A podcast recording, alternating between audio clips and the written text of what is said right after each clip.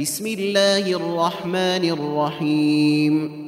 هل أتاك حديث الغاشية؟ وجوه يومئذ خاشعة عاملة ناصبة تصلى نارا حامية.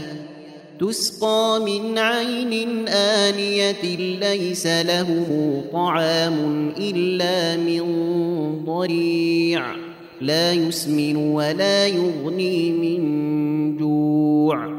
وجوه يومئذ ناعمة لسعيها راضية في جنة عالية.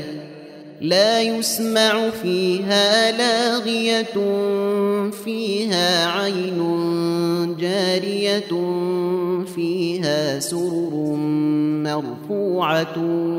وأكواب موضوعة ونمارق مصفوفة وزرابي مبثوثة أفلا ينظرون إلى الإبل كيف خلقت وإلى السماء كيف رفعت وإلى الجبال كيف نصبت وإلى الأرض كيف سطحت. فذكر إنما أنت مذكر لست عليهم بمسيطر.